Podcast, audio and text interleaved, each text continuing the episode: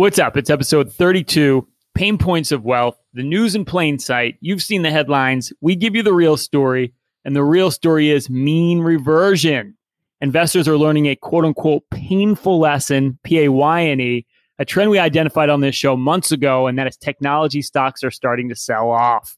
And mean reversion, you might be wondering what it is, how it works. We're going to break it down for you and why it's so important to understand as you're building your investment portfolio. And on the tipping point, we're going to pinpoint the pain point having the biggest impact on your wealth right now. And that is these rules of thumb when it comes to financial planning. What rules of thumb should you be using? Which ones should you disregard?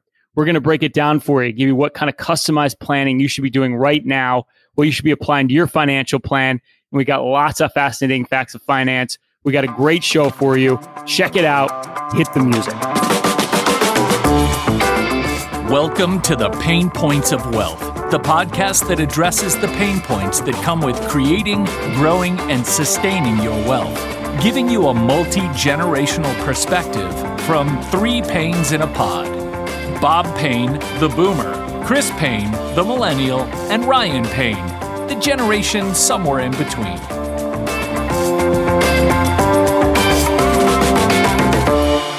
Hey guys, one thing that we always say there are no new eras in investing. Famous trader, not investor, but trader from the 1920s, Jesse Livermore, once said that whatever happens in the stock market today has happened before and will happen again.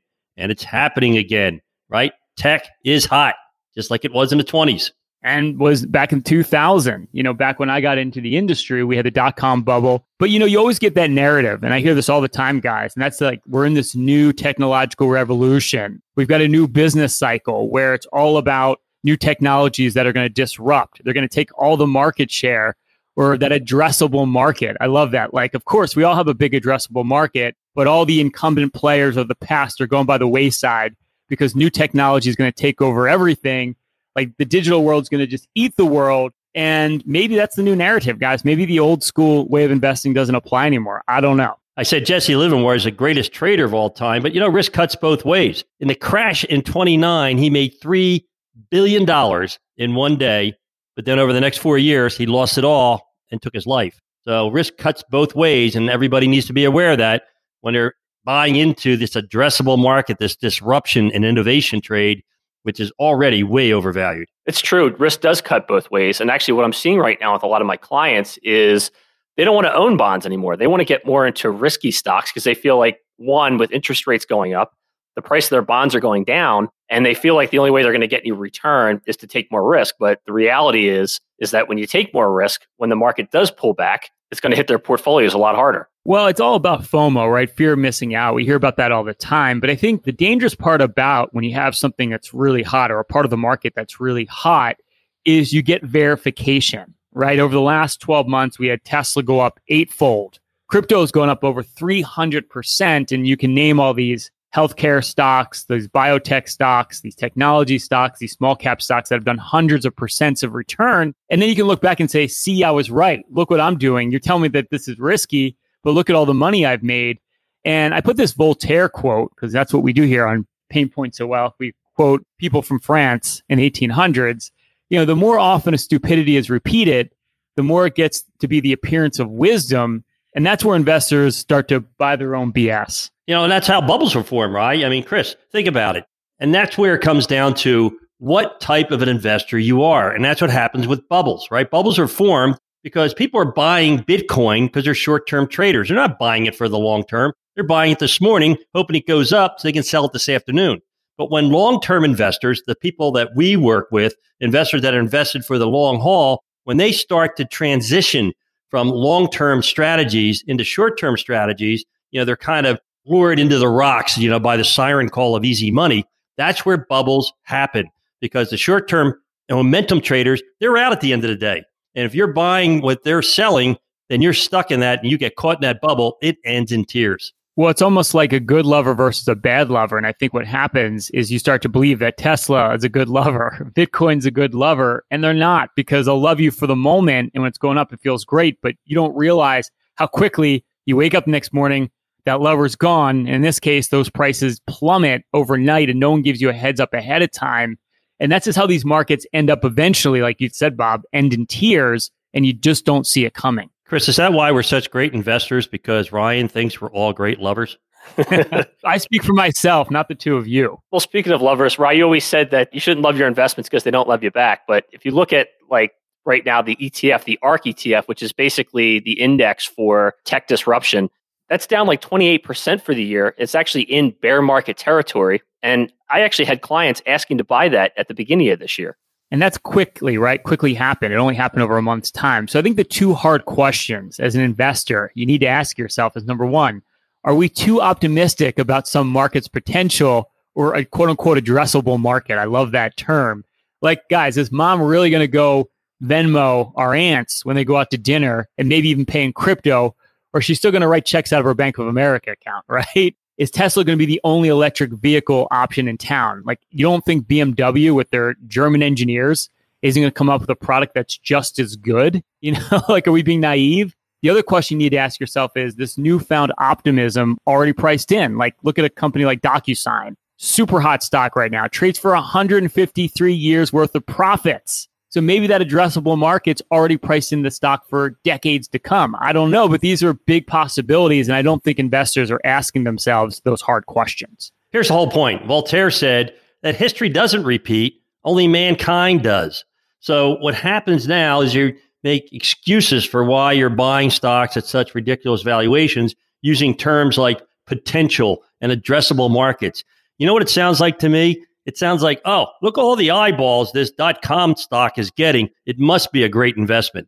Hey, folks, markets revert to the mean. It happened in the 20s. It happened in the 1920s. It happened in 2000. It's happening in plain sight right now. Take financials, for example, which is trading 25% behind the market, or even something like energy stocks, which are trading at a 13% discount to their index. You know, Chris, that's the thing. I watch financial news all day because I keep the tape on. I like to see when Ryan and you and Courtney and all our other advisors are on Fox Business and CNBC. But every commercial is about buying gold. Gold's down 10% year to date. Meanwhile, oil stocks are up 20, 25%. Bank stocks are up 20, 25%. Value stocks are up double digits. Call me crazy, but I'm a big fan of mean reversion, especially in our portfolio right now. Yeah, exactly. So you can either have mean reversion bite your end, or you can use it to your benefit. Because the other remarkable stat that I saw is when you start talking about technology companies again, 38% of tech companies right now make no money. They're completely unprofitable. And the last time that we saw tech companies this unprofitable was when the tech bubble burst back in 2000. As we like to say, history doesn't repeat, but it sure does rhyme.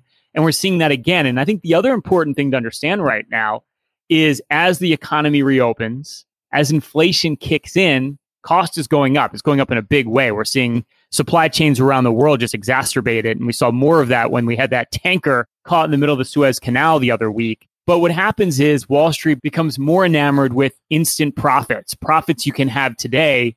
And that's what these old school stocks provide. You know, it's not going to be these companies that are going to have profits in 20 years that becomes less desirable. And that's why it's so important that you reposition your portfolio for the profits we're going to have today, not the profits we're going to have literally in 2040. It just doesn't matter as much anymore. Well, here's the bottom line, guys. It's time to sell your Tesla stock and buy a Tesla. Sell your Bitcoin, put that in the good old US dollar in a bank stock that's going through the roof right now. You heard it first, you heard it here, you're going to hear it again. Hey, this is the Pain Points of Wealth podcast. If you like our content, you honestly love it, don't be shy. Click the subscribe button. You can sign up, have our podcast sent to your email directly every single week. Click on that like button, leave us a comment, tell us what you want to talk about. Don't be shy. We're trying to get the good word out. Pain Points of Wealth. Click that subscribe button. All right, gentlemen, it's the tipping point. We pinpoint the pain point, P A Y N A, having the biggest impact on your wealth right now. So, Bob and Chris, when you run over a thousand financial plans a year, like our firm does, probably more than most, we have learned that wealth planning is a lot more nuanced than following cookie cutter guidelines. So, I thought we could discuss some of the common financial rules of thumb we often hear and discuss like, are they really useful or you should disregard them completely? And the first one I think about is the rule of 100. You know, it's been a rule that's been around for a long time, guys. And actually, as rules go, it's not the worst thing you know you could ever possibly do. You know, when you're 20 years old, you subtract that from 100, you should have 80% of your money in stocks and 20% in bonds. You know, not a bad rule, but I think it's much better if you can customize a little bit. That's a great word, Dad, customization, because everybody is different. Everybody spends different amounts of money. People save different amount of money. And really, I think the determining factor here should be how close they are to their financial goals. Well, that's why I find it so laughable, Chris, when I watch these advisors get on national television and tell you, you should be buying this stock. They don't know anything about you. They don't know if you're retired, if you're just entering the workforce, if you're in your 40s or your 50s or 60s. There's no one size fits all idea. And just because some talking heads on television doesn't mean they're an expert in knowing your situation. You got to customize it to your goals and your dreams. You know, another rule that we hear all the time is that 75% rule. Once you retire, you're only going to need 75% as much income as you earn while you're working. I know what you guys think about this rule already. Well, you know, if you follow that rule, you're a fool because not only do you spend more than 75, you spend over 100% of what you used to spend before you retired. One of the things I often observe is that, especially in retirement, the first three years of retirement, my clients tend to spend more than what they were spending when they were actually working. Well, you know, because you start going on vacations, you start to splurge on your grandchildren, right? Especially now when we've all been locked down with the pandemic, people are planning these elaborate trips, trips of a lifetime, and it costs a lot of money. And then there's always healthcare, right? Healthcare is the biggest variable because that could be like a quarter of a million dollars once you're finally retired. So I think one of the good rule of thumbs here that should really be not the 75% rule is you'll probably spend more in retirement, not less. And I think there's that belief, well, you know what? Once I get into my 80s, I'm going to be less vibrant. I'm not going to do as much. Well, we have a lot of clients in their 80s, and that is not the case. you know, if anything, what's amazing is all the activities, the trips, and all the exciting things you're still going to do into your 80s. And you've got to account for that. You can't assume that you're going to be sitting feeble in front of your TV all day. It's just not going to happen. That's not the retirement of today. The other rule of thumb, which I actually kind of like this rule of thumb, is six months savings rule. You should have six months of expenses set aside as an emergency fund. Well, that's the power of having a six month savings rule is the flexibility. You know, you don't have to worry about if somehow you get downsized at your job or you get forced to retire early where an opportunity comes up where you can switch jobs or change location and you don't have to be dependent on whether or not the stock market or the bond market's going up and down. I think it's a great rule. I think it's something everyone should have, not just for peace of mind, but for that big F word, flexibility. Using the F word again, Bob. The other thing too is, you know, use this in a customized way, right? Maybe you are a bit more risk averse. So maybe it's eight months worth of expenses. Or maybe if you're a little less risk averse because you have a lot of cash flow coming in, well, then maybe you bring it down to three months, but you, it's going to be somewhere around there. Because the other thing is, this is the trap that I see all the time is be honest with yourself. Are you sitting with way too much money in cash? Because once you start getting to 12 months, two years worth of cash, well, remember, interest in your bank account pays nothing. And you've got to keep up with inflation. We talk about it all the time. So I think one of the bigger mistakes that I see right now, whether you're in your 40s, your 50s, or even your 60s or 70s is you've kept way too much money in cash because of all the uncertainty in the world. And as you guys know, like that's not paying you long term. That can have a real detrimental effect on you having a lifestyle that you want. You know, one of the things I say to my clients oftentimes that have a lot of cash is typically a well diversified portfolio can generate anywhere from two and a half to three percent a year in income. I just say take all that cash, multiply it times two and a half percent, and tell me if you'd be happy to throw that money out the window. Yeah, that puts it in real perspective, Chris. The other rule that you hear a lot is the rule of five. On average, we experience a bear market or the market goes down every five years. I'm not sure about this one. You know, Rye, rule of five. I don't like this rule because volatility is inherent in the markets. Volatility isn't something to be feared, it's something to be embraced, which goes back to why you want to have a six month saving rule because you want to have the flexibility to buy when things are on sale. Here's one rule that I know that in every bear market, is opportunity. And you make all your money in bear markets because there's never been a permanent drop in history ever. And also, nothing comes in neat lines. Our last bull market lasted 12 years. so, you know, every five years, like, give me a break. Like, there's no neat science. And the other thing to remember, too, is I think this is probably one of the most important points is you can't anticipate it ahead of time. Chris, I'm a little disappointed. You didn't call me up in January last year and tell me that we were going to have a global shutdown because we are going to have our first pandemic in 100 years. The fact you missed that, so disappointing to me. And I really hold you accountable for the fact that we didn't have that anticipated in our portfolio.